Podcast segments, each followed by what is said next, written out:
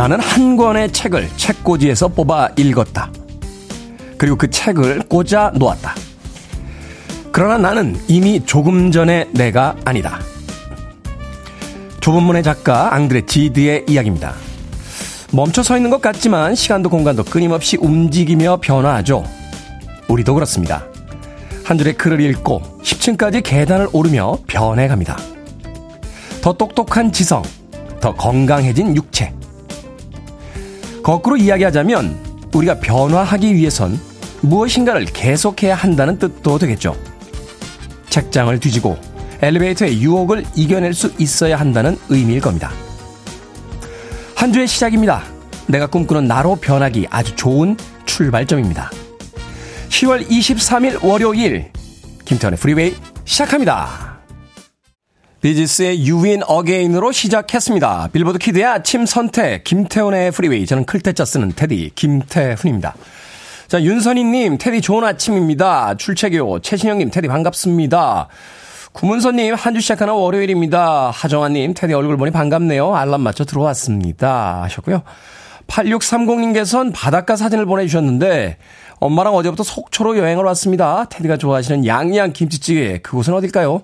추천해 주세요. 여행 온 김에 가보고 싶습니다. 라고 하셨는데, 양양의 휴유암이라는 사찰 앞에 가면 있습니다. 8630님 맛있게 드시길 바라겠습니다. 4811님, 테디 목소리가 월요병에 걸렸네요. 응원을 보냅니다. 화이팅! 이라고 하셨고요. 김지연님께서는 테디 패딩 보고 깜놀했어요. 밖에 그렇게 추운가요? 하셨는데, 패딩 입을 정도로 추운 것 같지는 않습니다만 제가 몸살이 걸렸습니다. 예, 몸살이 걸려서 어제 하루 종일 누워 있었어요. 하루 종일. 네. 하루 종일 누워 있다가 간신히 오늘 아침에 일어났는데 너무 춥습니다. 지금 너무 추워서 안에 두꺼운 티에다가 패딩까지 입고 나왔습니다. 뭐 감기, 독감, 뭐 코로나까지 재유행을 하고 있다라고 하니까 여러분들이 간절기에 건강 특히 주의하시길 바라겠습니다. 목소리가 이렇게 막진 않더라도 조금 양해 부탁드리겠습니다. 얼른 회복하고 방송 진행하겠습니다. 조수성님께서는요, 테디 이래저래 속상한 아침이네요. 올해 코로나 2번에 독감에 몸살까지 감기 걸리고 목소리가 안 나오고 있습니다. 말을 못하니 너무너무 답답하고 속 터지네요. 힘날 수 있는 간식 하나만 던져주세요. 그게 지금 몸살 걸린 DJ한테 하실 소리입니까? 조수성님.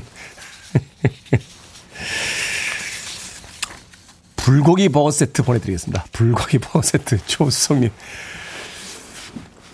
뭐, 누구 마음은 누가 안다고? 예, 힘드시겠네요. 예, 저도 지금 식은땀이 나면서 몸이 좀 힘든 상황인데, 조수성님의 그 몸 상태, 그 마음, 제가 아니까 불고기 버거 세트 보내드리겠습니다. 청취자들 참여 기다립니다. 문자번호 샵 1061, 짧은 문자 50원, 긴 문자 100원, 콩으로는 무료입니다. 유튜브로도 참여하실 수 있습니다. 여러분 지금 KBS E라디오 김태현의 프리웨이 함께하고 계십니다. KBS E라디오 김태현의 프리웨이.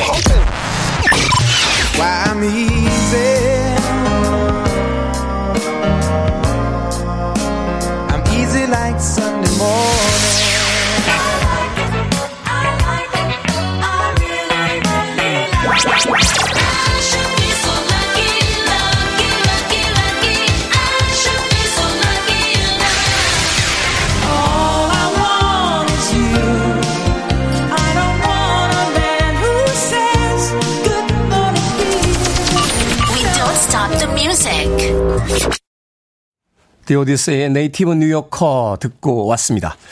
자, 2582님, 주말에 가족들이 치킨을 시켰길래 오랜만에 다 같이 치맥하면 좋겠다 싶어 편의점에 다녀왔는데 그 짧은 시간에 치킨은 다 먹고 제 몫이라며 치킨 무만 남겨놨더라고요. 어찌나 서운하던지 밤새 뒤척이다 보니 아침이네요. 씁쓸합니다. 이건 좀 심한 거 아닌가요? 그래도 2582님 성격 좋으시네요. 저 같으면은 한 소리 했죠. 빽 하고. 아니, 음식의 문제가 아니라 태도의 문제 아닌가요? 네, 치킨보만 남겨놨다는 건 놀리는 건가요? 맥주는 혼자 드시지 그랬어요. 네, 맥주 사러 갔다 오신 거니까.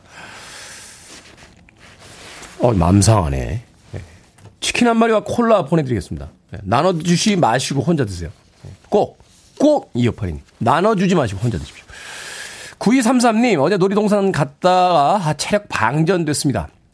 놀이기구 4개 탔는데 10시간 동안 사람 구경만 잔뜩 하고 왔습니다. 다시는 안 갑니다. 놀이기구 4개 탔으면 와 대단하네요. 하나당 한 2시간 반 정도 걸린다는 건가요? 줄 서고 타고 하는데 이야 2시간 반이면 영화 한 편 시간인데 일요일날 가시니까 그렇죠. 날씨 좋을 때 토요일 일요일은 어디 가나 사람 많습니다. 주말에 다녀오시고 나서 다시는 안 갑니다 라고 또 삐치셨어요. 9233님. 네. 이런 데 갈 땐요, 평일에 월차 같은 걸 써서 가는 게 제일 좋습니다. 예, 주말에는 저는 잘 어디 안 돌아다녀요. 예, 사람들이 많아서. 그렇다라고 뭐 평일에 잘 돌아다니냐. 그것도 아니네요. 예, 평일에도 잘 안 돌아다닙니다. 요새는 그냥 동네에서만 놀아서, 예, 어딜 잘 안 돌아다닙니다. 예, 전형적인 INFP. 네. 9233님. 놀이동산 다시는 안 간다고 하셨는데 그래도 다시 가시게 될걸요. 좋아하는 사람들을 만나거나 또 아이들이 가자고 하면 어쩔 수 없이 가게 되는 게 또 사람의 마음이니까요. 자, 음악 듣습니다. 내나의 음악 준비했습니다. 99 루프트 밸런스.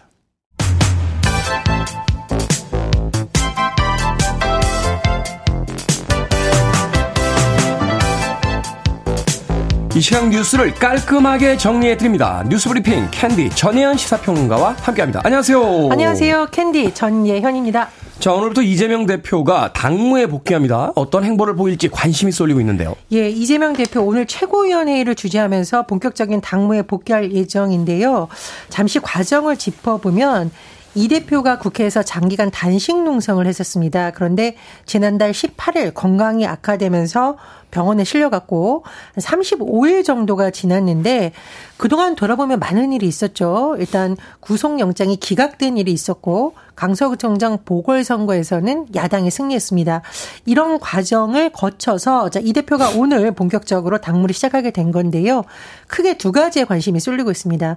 첫 번째로는 아마도 민생 문제에 대해서 메시지를 내고 행보도 맞출 것이라는 전망이 나오고 있는데 최근에 뭐 우리 ITM에서도 여러 번 짚었습니다만 서민들의 경제난이 만만치 않잖아요. 그래서 야당 대표로서 이 부분을 지적을 하고 또 현장을 방문하는 일정도 이 부분에 초점이 맞춰질 것이라는 전망이 나오고 있고요. 두 번째 관심사, 당내 통합 문제를 어떻게 풀어갈까 여부입니다. 지금 이재명 대표에 대한 체포 동의안에 대해서 찬성했던 즉 이른바 가결파 5인방이라는 말이 나오고 있죠.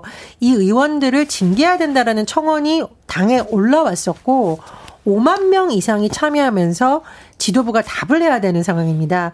다만 대다수 언론의 분석을 보면 이재명 대표가 이 징계 청원 처리를 무기한 보류할 가능성이 크다. 왜냐하면 당이 분열하는 것이 오히려 총선 필패로 인식하고 있기 때문이라는 분석도 나오고 있습니다.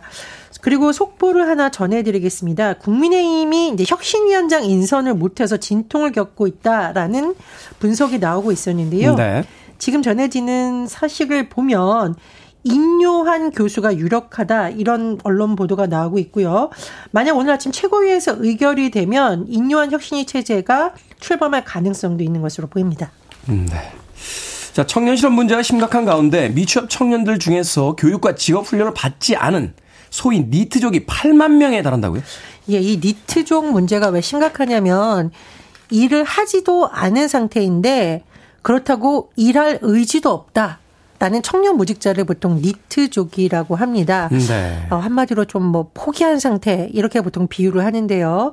3년 이상 취업하지 않은 청년 중에서 이렇게 집에서 시간을 보내면서 아무것도 안 한다. 구직 활동도 안 한다. 그냥 시간을 보내고 있다라는 이른바 니트족이 8만 명에 달한다고 합니다. 이 통계청이 경제활동 인구 15세에서 29세 청년층을 대상으로 여러 가지 조사를 했는데요. 일단 최종 학교를 졸업했지만 3년 이상 취업하지 않은 청년 지난 5월 기준 21만 8천 명이고 제가 말씀드렸듯이 이 중에서 직업훈련도 안 하고 취업시험 준비도 안 하고 그냥 시간 보낸다라는 인원은 무려 8만 명이라고 합니다. 3년 이상 미취업 청년 가운데 이런 니트족 비율은 계속 상승한다라고 하는데요. 코로나19가 확산하기 이전인 2018년에는 24.0%였습니다. 그런데 지난해에는 37.4%까지 높아졌다라고 하거든요. 올라왔네요. 그렇습니다. 네. 그러니까 취업을 하지 못하거나 미취업 청년이 많은 것도 문제이지만 사실상 교육도 안 받고 난 할 의지도 없다라는 니트족이 늘어나는 것도 사회에서 중요한 문제가 될 것이다라는 지적이 나옵니다.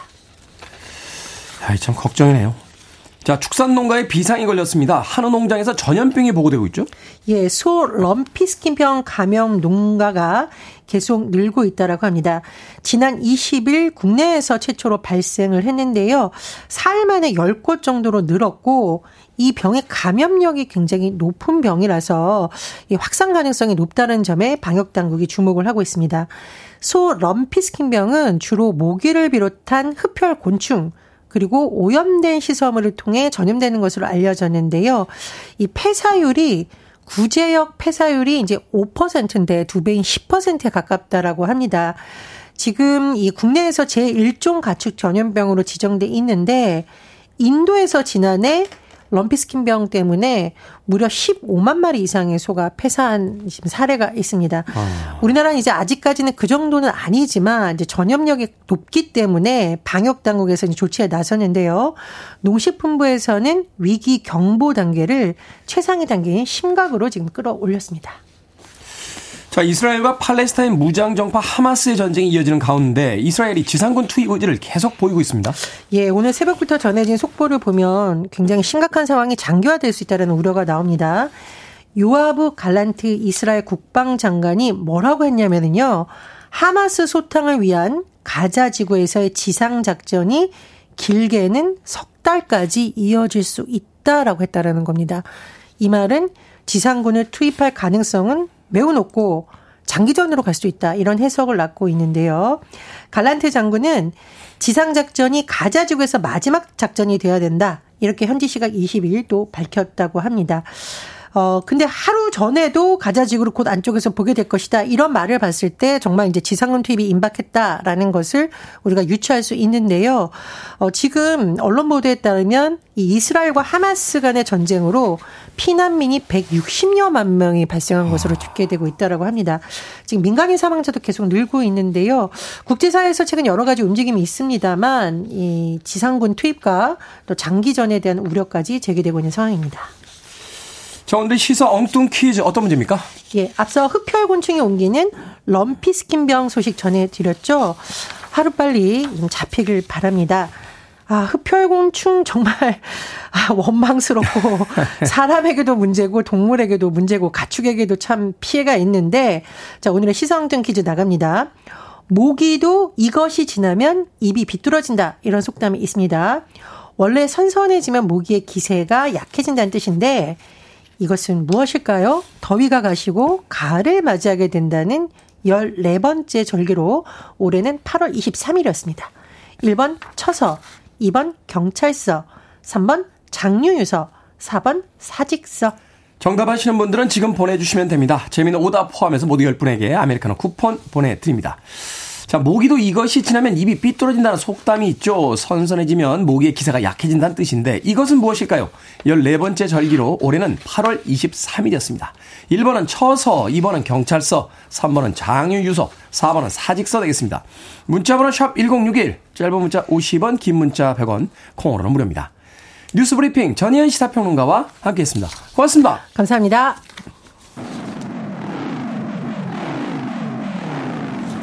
빌리 스콰이어입니다. Everybody wants you.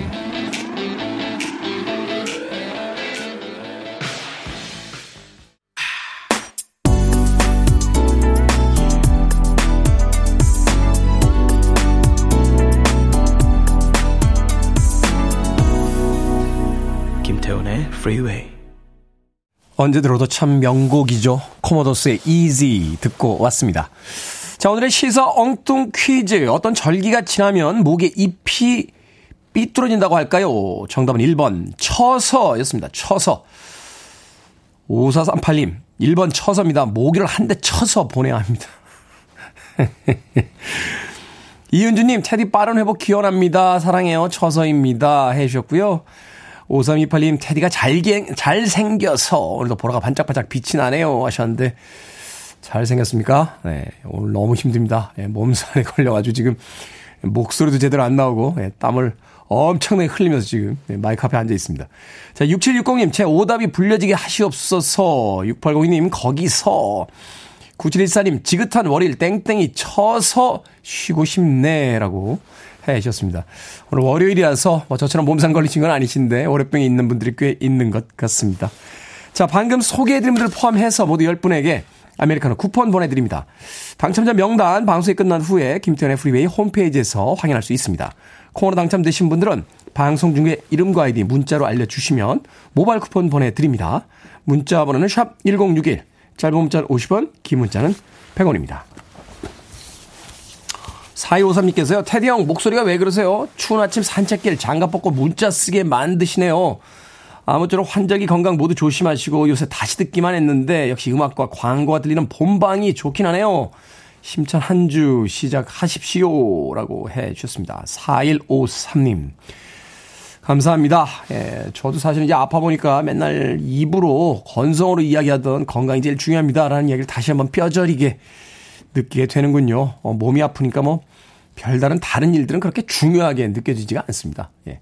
어제는 정말 많이 아팠어요. 예. 어제는 거의 24시간 잔 것 같아요. 예. 1월을 못 나고 계속 끙끙거려대서 내일 방송을 어떻게 해야 되지 하는 생각으로 예. 그 와중에도 정말 방송에 대한 투철한 어떤 사명감을 가지고 아프지만 방송을 해야 되지 않을까 하는 생각과 싸우면서 목소리가 안 나올까 봐 참 고민을 했는데 예, 몸살에서 그런지 몰라도 목소리가 좀 잠기긴 했습니다만 그래도 목소리가 나오니까 방송을 하러 가야겠다 하는 생각으로 오늘 아침에 방송국에 왔습니다. 100% 컨디션이 아니니까 조금 탁한 소리가 나가더라도 양해해 주시길 부탁드리겠습니다. 자, 칼리 사이먼의 음악 듣습니다. All I want is you.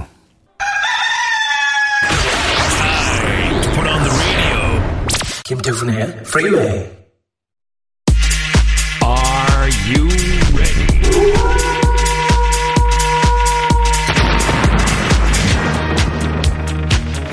어떤 고민이든 걱정 없습니다. 결정을 해드릴게 신세계 상담소.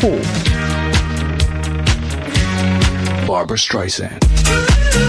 5345님, 고양이가 집에 자꾸 찾아와서 덕출이라고 이름을 지었습니다. 집으로 들여서 집사가 될까요? 아니면 말까요? 집으로 들여서 집사가 됩시다. 덕출이가 계속 찾아오는 데는 이유가 있겠죠? 4811님, 매일 새벽 걸으며 만나는 얼굴이 있는데 이제는 아는 사람 같아요.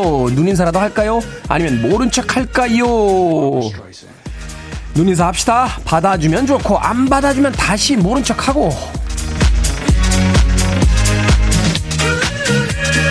우미숙님, 바다가 보이는 곳에서 살고 있는데 낚시를 배우고 싶거든요. 그런데 지렁이를 만지는 것이 징그럽습니다. 그래도 낚시 배우기 도전할까요? 아니면 포기할까요? 도전합시다. 루어 낚시하시면 지렁이 안 만지셔도 돼요.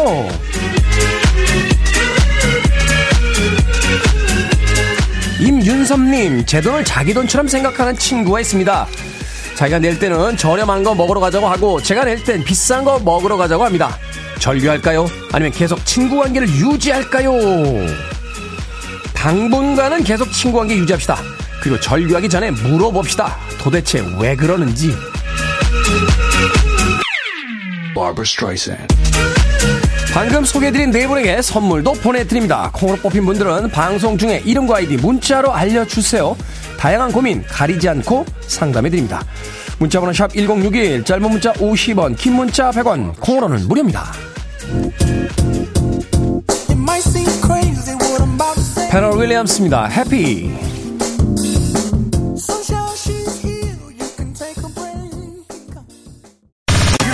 To one of the best radio stations around. You're listening to 김태훈의 Freeway.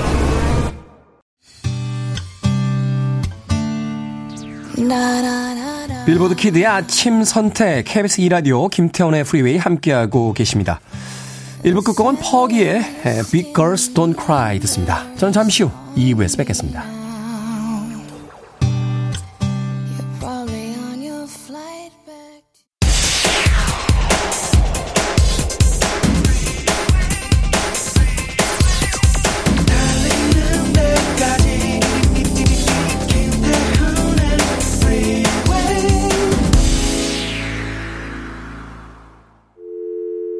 I need your arms around me. I need to feel your touch.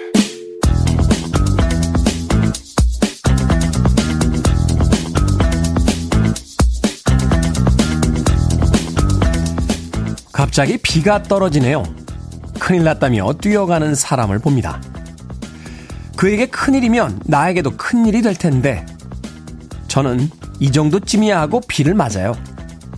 뛰는 사람들 사이로 비가 오든 말든 대수롭지 않게 걸어나갑니다. 마음 편히 비를 맞는 일은 어색하고도 괜찮습니다. 어차피 어떻게든 젖을 일이고 라디오 진행만 있는 날이니 머리쯤 젖어도 된다 싶어 동동되지 않는 거죠. 마음이 괜찮다고 그러니 모든 것이 다 괜찮은 일입니다. 예측 못한 나쁜 일이 생기더라도 이렇게 대하면 되지 않을까요? 이런 일이 생겼지만 괜찮아, 괜찮을 거야. 이런 마음이라면 무엇이든 괜찮을 수 있겠습니다.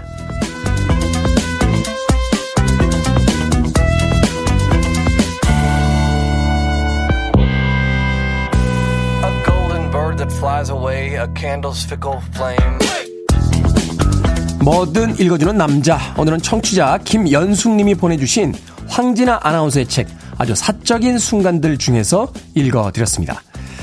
부슬부슬 내리는 비를 맞는 일, 큰일이라고 생각하면 큰일일 수 있지만요, 별거 아니라고 생각하면 한없이 사소해집니다. 잠시 비를 피할 건물은 도처에 널려 있고 젖은 옷도 금방 마를 테니까요. 어려운 것은 쉽게, 쉬운 것은 즐겁게 여기면 모든 일이 다 괜찮은 일이 됩니다.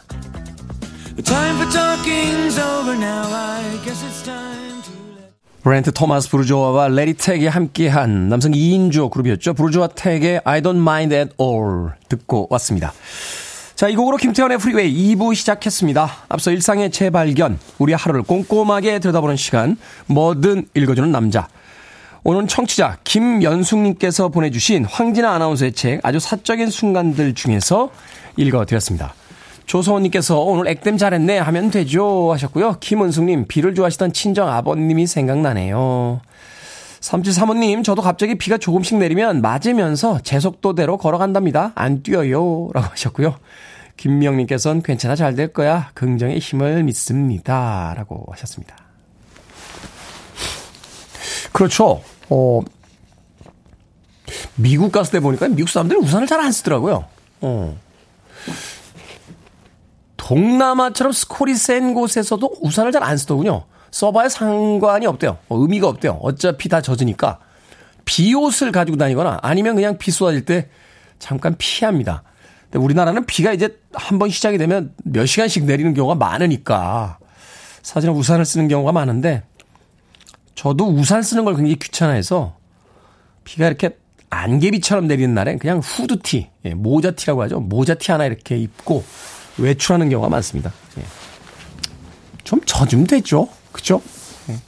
너무 깔끔하게, 깨끗하게 그렇게 살 수도 없습니다만, 그렇게 살려고 하는 어떤 강박이 우리의 삶을 조금 더 힘들게 만드는 건 아닐까 하는 생각이 들었습니다.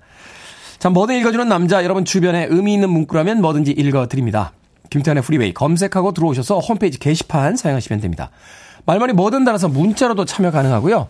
문자번호 샵1061, 짧은 문자는 50원, 긴 문자는 100원, 콩으로는 무료입니다.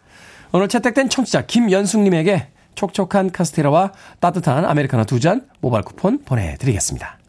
I want it, I need it, I'm desperate for it. Okay, let's do it. 김태훈의 Freeway.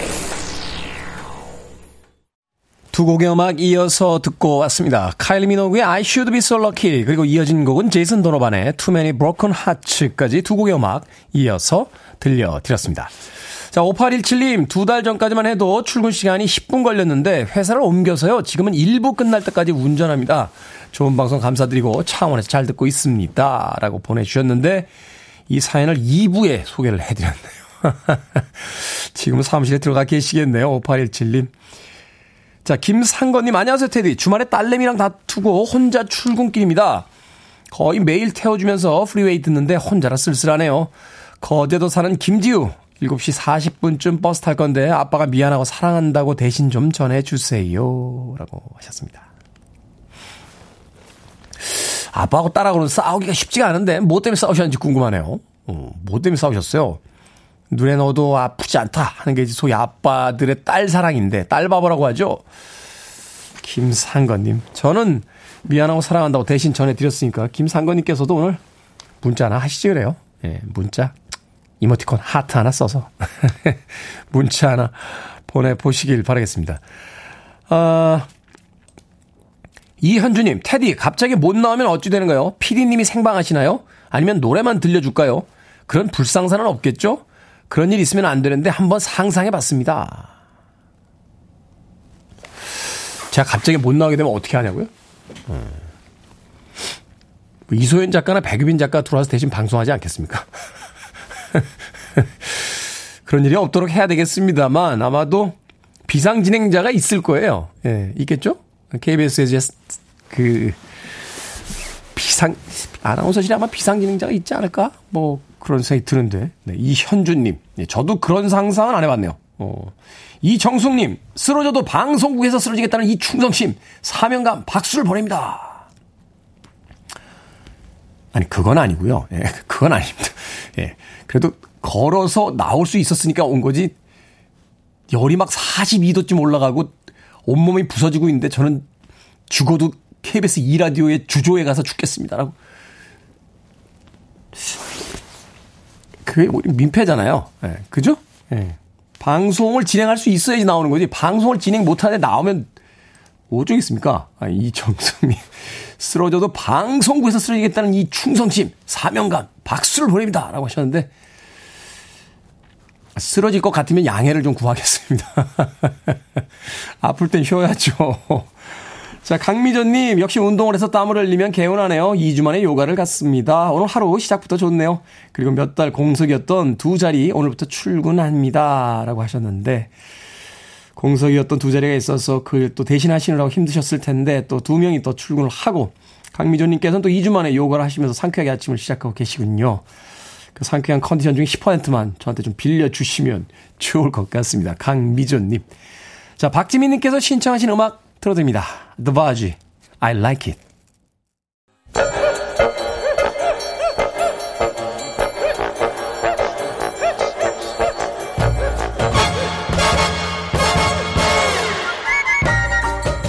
온라인 세상 속 촌철살인 해학과 위트가 돋보이는 댓글들을 골라봤습니다.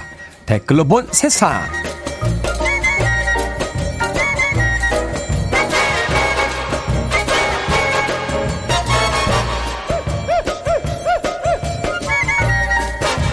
첫 번째 댓글로 본 세상. 얼마 전 일본의 한 항공사가 중량 초과를 우려해 긴급 추가 항공편을 마련했습니다. 항공기에 수십 명의 스모 선수들이 탑승한다는 사실을 뒤늦게 알게 됐기 때문인데요. 승객의 평균 몸무게를 70kg으로 계산했는데 탑승 예정인 스모 선수들의 평균 체중은 100kg이 훌쩍 넘었다는군요. 결국 안전을 위해 추가 항공편을 편성해 선수들을 나눠 태워야 했다는데요.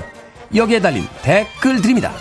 WJ님, 시카고에서 소도시 들어갈 때 조그만 프로펠러 비행기를 탔는데 승무원이 무게 배분을 위해 자리 조정해줬던 기억이 납니다. 그날 다이어트를 결심했어요. 와이포님, 비행기가 불쌍하게 느껴지는 건 처음이네요. 저만 그런가요? 무게도 무게지만 옆에 앉은 일반 승객들은 목적지까지 정말 말 그대로 꼭 끼어갔겠네요.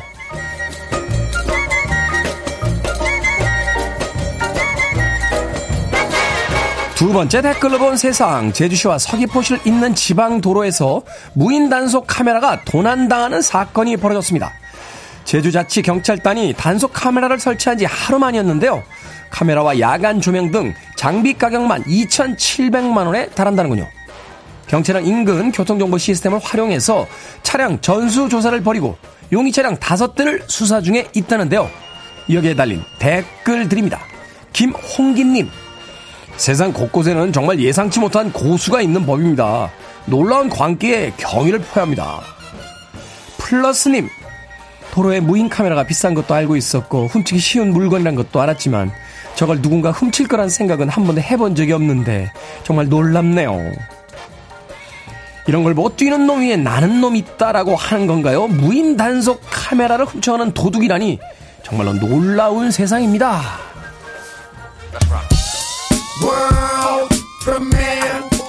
이부입니다. Got what you need.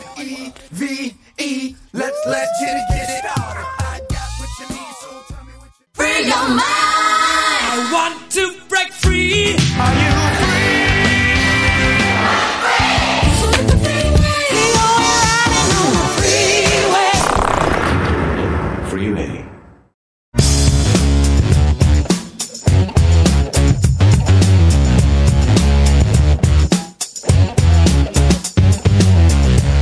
freeway. 월요일은 과학 같은 소리 안에 우리의 삶을 널리 이롭게 하는 과학 이야기, 과학 커뮤니케이터 항성님과 함께합니다. 안녕하세요. 네, 안녕하세요. 반갑습니다. 자, 10월달 하면 이제 노벨상 시즌입니다. 네, 맞죠. 네, 올해 노벨상 수상자도 얼마 전에 발표가 됐는데 어떤 연구들인지 이 시간에 좀 여쭤보도록 하겠습니다. 네. 과학 분야는 생리의학상, 물리학상, 화학상 이렇게 세 개가 있는데 각 분야에서 어떤 연구들이 수상을 했죠? 이번에 노벨의학상, 생리의학상은 뭐 이렇게 한 단어로 각자 표현을 해보자면은 mRNA. 네, 그 다음에 노벨 물리학상은 아토초를 이용한 펄스.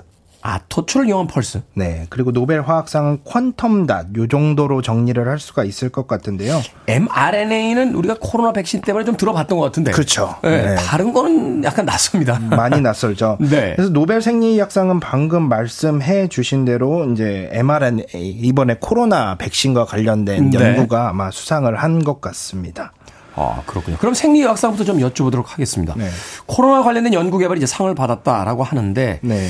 mRNA를 이용한 백신 개발 이게 말하자면 그 이전까지는 일반적이지 않았던 건가요? 그렇죠. mRNA를 사용한 백신이 사실은 이전까지는 없었죠. 그 이전에 우리가 계속 맞았던 백신 같은 것들은 항체를 비활성화시키거나 거의 죽은 상태로 만들어가지고 네. 몸속에 넣어서 몸이 그 항체를 인식을 해서 그것과 관련된 면역을 만들어내게 하는 거였는데 이번에 mRNA는 예를 들면은 기존 백신은 병원체 그 자체를 배양을 해서 주입을 했다면은 네. mRNA 백신은 병원체의 데이터만 넣어줘가지고 이 데이터에 상응하는 항체를 우리 몸이 직접 만들어낼 수 있도록. 말하자면 디지털 정보만 넣어준 거예요? 그렇죠. 디지털 정보만 넣어주는 거죠. 왜냐하면 예전에는 실물을 정말로 보여줬다면은 지금 같은 경우는 이렇게만 만들어주면은 돼. 그래서 이런 모양의 항체가 들어올 거야. 병원균이 들어올 거야 하면은 거기에 맞게 우리 몸이 항체를 만들어내는 거였죠. 그래서 이번에 노벨 생리의학상을 수상한 분이 두 분이에요. 카탈린 커리코라고 하고 그 다음에 드류 와이즈만이라는 분 두 분이 계신데 이 중에서 카탈린 커리코라고 하시는 분이 우여곡절이 정말 많으신 분이에요. 우여곡절도 많고 1955년에 헝가리에서 태어나신 분인데 정육점 딸로 태어나셨다고 합니다. 네. 근데 동구권이 당시에는 경기가 엄청나게 안 좋았었잖아요. 그렇죠. 네, 경기 침체도 있고 제대로 된 연구 환경도 갖춰지지도 않아 있고 그러다 보니까 1985년 가족들이 전부 미국으로 이주를 합니다. 연구를 위해서. 그런데 이제 당시에 동구권에서 미국으로 환전을 하는데 $100 이상을 환전을 못했다고 그래요. 아, 그래요? 네, 그래서 차 판 돈을 뭐 아이 인형에 꼬깃꼬깃 숨겨가지고 뭐 이주를 해서 그 돈으로 했는데 이때 맨 처음에 자리를 잡은 게 템플대 연구소라고 합니다. 템플대학교 연구소에 들어가서 mRNA 연구를 매진을 했는데 이때 이제 인류를 구한 지금 우리 코로나 때 인류를 구할 백신의 원천 아이디어가 나오기는 했었죠. 그런데 뭐 당시에도 조금 옛날이다 보니까 교수들의 텃세라든지 또 이민자의 서름이라든지 이런 게 어디가나 있는 것 같아요. 어디가나 있죠. 네. 이렇게 있다 보니까 그것을 피해서 이제 펜실베니아 대학교로 옮기게 됩니다. 네. 거기서도 이제 계속 mRNA 연구를 해 오던 거니까 계속 하기는 하는데 백신 연구 지원 이 mRNA가 이론상으로는 당시에도 가능하다라고는 보여졌는데 실질적으로 만들기가 되게 어려웠어요. 분해도 잘 되고 mRNA가 실질적으로 몸속에 들어간 상태에서 여러 가지 다른 반응들 우리가 기대했던 반응 이외에 다른 반응들이 계속 나오다 보니까 펜실베니아 대학에서 너 mRNA 연구를 계속할 거면은 우리가 너한테 종신 교수를 보장해 줄 수 없다. 다른 연구를 해라. 이렇게 이제 나왔었죠. 그럼에도 불구하고 이때 이번에 노벨상을 같이 수상한 드류 와이즈먼 교수를 만나게 됩니다. 네. 그래서 이 교수님과 함께 mRNA 백신의 연구가 되는 것들을 계속 진행을 해왔고 이번에 그 결과가 나온 거죠. 그러네요. 네. 사실은 그 이전까지 어떤 만들던 방식으로는 백신을 개발하기가 이렇게 빠른 시간에 많은 다량을 개발하기 쉽지가 않았다는 이야기도 있었는데. 그렇죠. 빠른 시간 내에 개발하기가 쉽지가 않았어요. 일단은 아까도 말씀드렸듯이 기존의 백신은 항체를 그 병원균을 그대로 만들었어야 됐었어요. 네. 비활성화된 상태로. 그 병원균을 그대로 만드는 것 자체가 일단은 쉬운 과정들이 아니고 시간이 오래 걸리는 과정들이고 그리고 지금 mRNA 같은 경우에는 아까도 말씀드렸듯이 데이터만 넣어주면 되는 거잖아요. 네. 그러다 보니까 생산을 빠르게 상대적으로 빠르게 만들 수가 있어요. 그래서 이게 mRNA와 관련된 이제 워낙에 코로나가 전 세계를 휩쓸었던 이슈다 보니까 작년부터 네. 아마 노벨 생리의학상을 수상하지 않을까라고 생각을 했는데 전 세계적으로 이제 팬데믹이 좀 정리가 되고 실질적으로 효과가 나타났다는 것을 보면서 이번에 2023년도에 아마도 노벨 생리의학상이 수여가 된 것 같습니다. 네. 하나만 더 말씀드리면 이 mRNA가 왜 어렵냐면은 크기가 커요. 일단은 크기가 크고 네. 일단 주입되면은 몸에 들어갔을 때 자가 면역 반응이 나서 항상 염증 반응이 생겼었어요. 네. 이 염증 반응이 생긴다는 거는 백신으로서 가장 큰 부작용이면서 그렇죠. 효과를 잘 내지 못하겠죠. 그런데 이 문제를 해결한 게 바로 카탈린 커리코입니다. 그래서 mRNA가 실질적으로 백신에 사용될 수 있도록 만든 게 이번에 수상된 카탈린 커리코의 역할이고 드류 와이즈만은 그 카탈린 커리코가 아주 큰 역할을 할 수 있도록 잘 만들어준 거죠. 그렇기 때문에 사실은 이 노벨상 이렇게 수상하시는 분들 보면 연구 그 개발 기간이 굉장히 오래되고 맞아요. 그리고 그게 이제 임상화되면서도 한참 있다가 뒤늦게 이제 수상의 영광을 안게 되는 경우가 많은데 이번에 이제 카탈린 커리코가 들어와야지만 말하자면 이제 그 코로나 시기를 거치면서 즉각적인 어떤 수상이 이루어진 뭐 이런 수상자라고 볼 수 있겠네요. 맞아요. 아까도 말씀드렸지만 2021년부터 사람들이 워낙에 전 세계를 휩쓸었던 이슈다 보니까 수상이 유력하지 않겠나라고 이제 생각을 하고 있었는데 그만큼 인류를 보호한 공이 크다는 게 입증이 된 거죠. 네. 그만큼 원래 노벨상의 가치라는 게 인류의 발전에 그리고 보호하는 데 커다란 공헌을 한 연구 가치에 대해 주는 상이기 때문에 그 공로를 인정을 받아서 상당히 빠른 시간 내에 노벨상을 수상한 것 같습니다. 네. 어떻습니까? 그 과거의 그 염증 반응뿐만이 아니라 뭐 다양한 어떤 이상 반응들이 있었다고 하는데 mRNA 이거 안전하게 이제 맞아도 되는 거죠. 왜냐하면 이제 최근에 뭐 독감이라든지 또 코로나 재유행설이 있어서 네, 맞아요. 나이 드신 분들에게 코로나 그 예방주사 다시 맞으시라고 이야기하시는 네. 분들이 많거든요. 아직은 조금 더 발전해야 될 분야가 많은 걸로 알고 있습니다. 뭐 사실 제가 이쪽 분야의 전문가는 완전하게 아니지만 네. 그래도 제가 아는 분야에 있어서 말씀을 드린다고 하면은 mRNA 같은 경우에는 이제 몸속에서 유지되고 있는 상태, 그러니까 데이터를 넣어줘도 데이터가 그렇게 오래 유지가 되지 않아요. 그래서 우리가 2차도 맞고 부스터도 네. 맞고 이런 식으로 하잖아요. 계속적으로 같은 정보, 또 변형이 자주 일어나기 때문에 코로나 같은 경우에는 변형된 정보도 계속 주입해 주기 때문에 이렇게 변형되고 또 무언가 일어나는 새로 변형된 그 정보들을 계속 주입해 주는 게 중요하고 이런 것들은 좀 개발이 돼야 되겠죠. 우리 몸속에서 오랫동안 정보를 가질 수 있게 할 수 있도록 유지하는 것도 아주 중요하겠죠. 그렇군요. 네. 자, 음악 한 곡 듣고 와서 계속해서 노벨상 수상자 또 그들의 연구에 대해서 여쭤보도록 하겠습니다. 글렌 캠벨의 음악 듣습니다. 타임. 글렌 캠벨의 타임 듣고 왔습니다. 빌보드 키드의 아침 선택 KBS 2라디오 김태훈의 프리웨이 과학 같은 소리 안에 과학 커뮤니케이터 항성님과 함께 올해 과학 분야 노벨상 수상 연구에 대해서 알아보고 있습니다. 자, 생리의학상을 수상한 이제 mRNA 연구까지 알아봤습니다. 그렇다면 노벨 물리학상 수상 연구 아토초를 이용한 연구라고 했는데 아토초는 뭐고 또 이것을 이용한 연구는 뭡니까? 아토라는 말 되게 생소하죠. 아토피에크 아톤 아니겠죠? 아토피에크 아톤은 아니고. 네.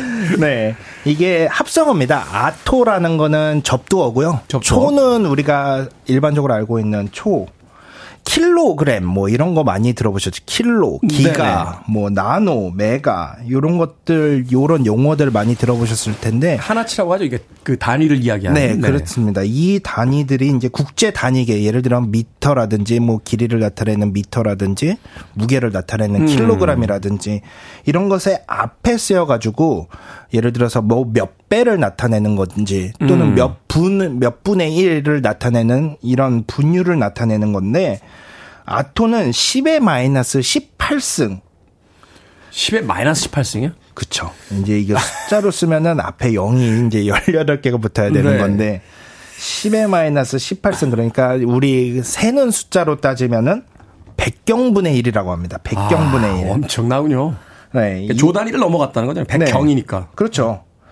백경분의 1인데 그 이렇게 짧은 시간을 볼 수 있는 빛을 만들었다라는 잠깐만요. 게 이제 핵심입니다. 그러니까 백경분의 1의 변화를 볼 수 있다고요? 그렇죠. 이게 어떤 의미냐면은 우주의 나이가 138억 년 정도 되거든요. 네. 이거를 초로 환산을 해도 10의 17승 단위예요.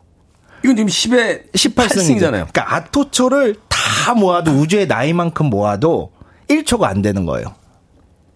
어마어마하군요. 그만큼 작은 숫자라는 거죠. 네. 네. 근데 그 짧은 그 작은 숫자 동안의 어떤 움직임, 변화 이런 걸 볼 수 있는 이제 빛을 만들었다. 그렇죠. 1960년대에 초고속 카메라라는 게 처음으로 만들어지기 시작했어요. 그래서 네. 다큐멘터리나 요즘은 예능에서도 뭐 이제 그 출연자들의 웃긴 장면이라든지 이런 것들을 잡아내기 위해서 또는 다큐에서 초고속 카메라 되게 많이 사용되지 않습니까? 이게 초고속 카메라뿐만이 아니라 그 이전에 이제 동영상이 발명되기 전까지 네. 말이 뛸 때 다리가 어떻게 움직이는지 몰랐다는 그렇죠. 거거든요. 네. 동영상으로 이제 찍게 되면서 이제 컷으로 나눠서 아, 발이 이렇게 움직이는 거를 이제 뒤늦게 알게 됐다는 건데 뭐 이게 초고속 카메라는 더 할 거 아닙니까? 그렇죠. 초고속 카메라만 해도 예를 들어 벌새가 되게 유명하거든요. 벌새. 초고속 카메라. 벌새가 1초에 한 60에서 80번 정도 날갯짓을 한다고 그래요. 1초에 60에서 80번. 네, 그러면은 우리가 이제 들었을 때는 진짜 빨리 움직이는구나라는 거를 알 수 있는 게 그냥 네. 소리 파닥파닥거리는 소리 그리고 이제 잔상으로 남는 이 날갯짓 네. 이 정도로만 알 수 있는데 그걸 우리가 초고속 카메라로 보면은 60프레임보다 더 1초에 60프레임보다 더 큰 날갯짓을 보면은 네. 한 번 날갯짓 하는 걸 우리가 볼 수 있겠죠. 그렇겠죠. 네, 그런 것과 똑같은 원리라고 보시면 됩니다. 이 원자 단위 그 다음에 아주 작은 세계에서는 전자가 정말 빠르게 움직이기 때문에 전자들이 과연 어떻게 움직이면서 그 미시 세계에서 어떤 네. 역할을 하는지를 알아보기 위해서는 극도로 빠른 초고속 카메라를 만들어야 된다는 거죠. 네.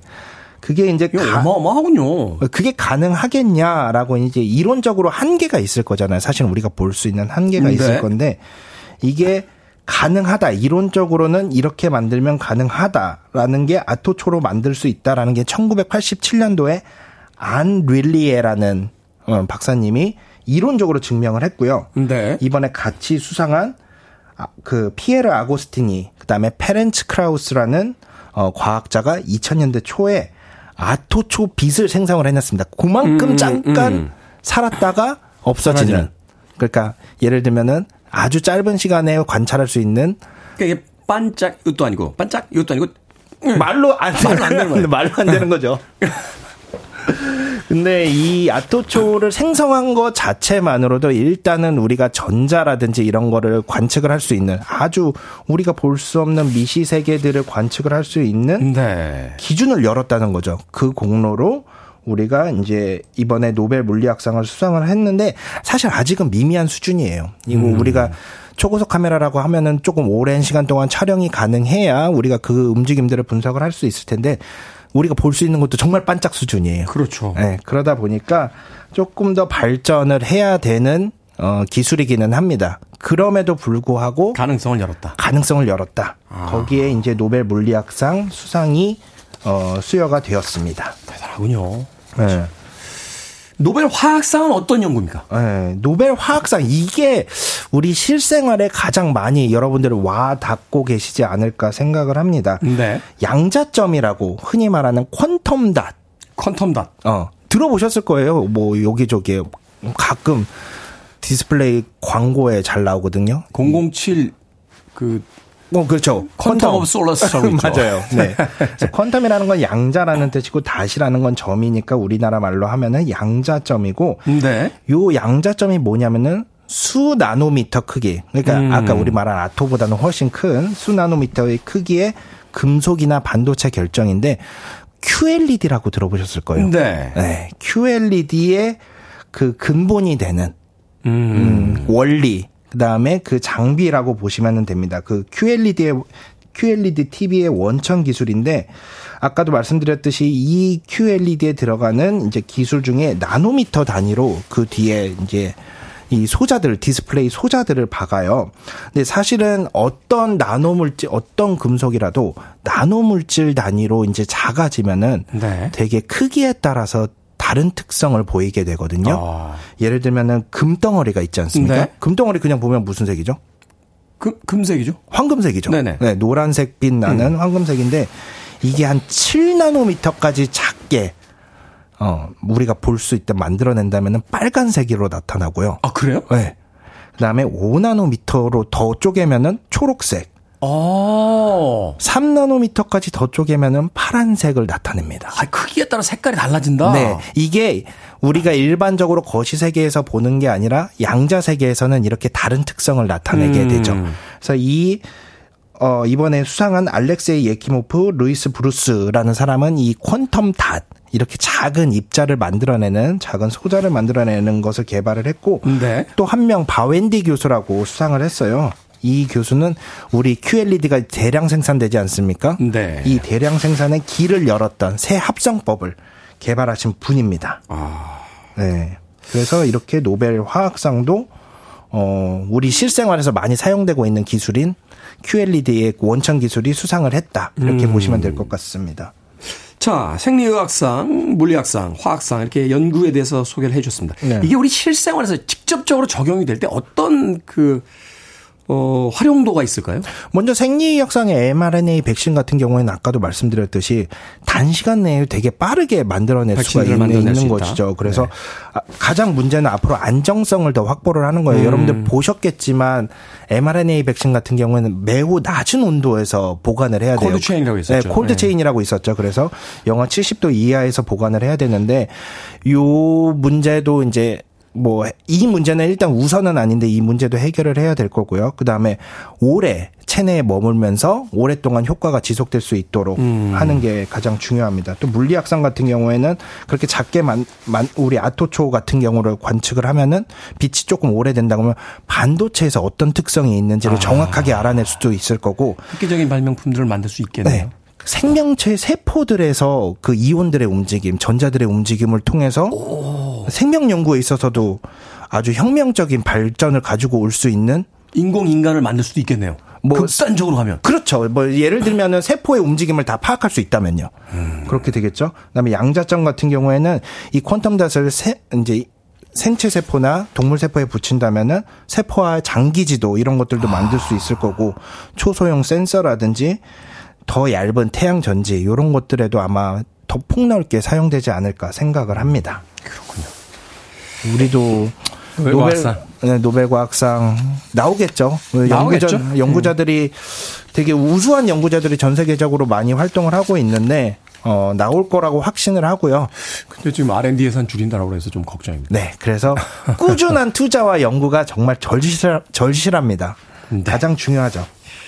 과학 같은 소리 안에 오늘 올해 노벨상을 받은 연구들 지금까지 과학 커뮤니케이터 항성님과 함께했습니다. 고맙습니다. 감사합니다.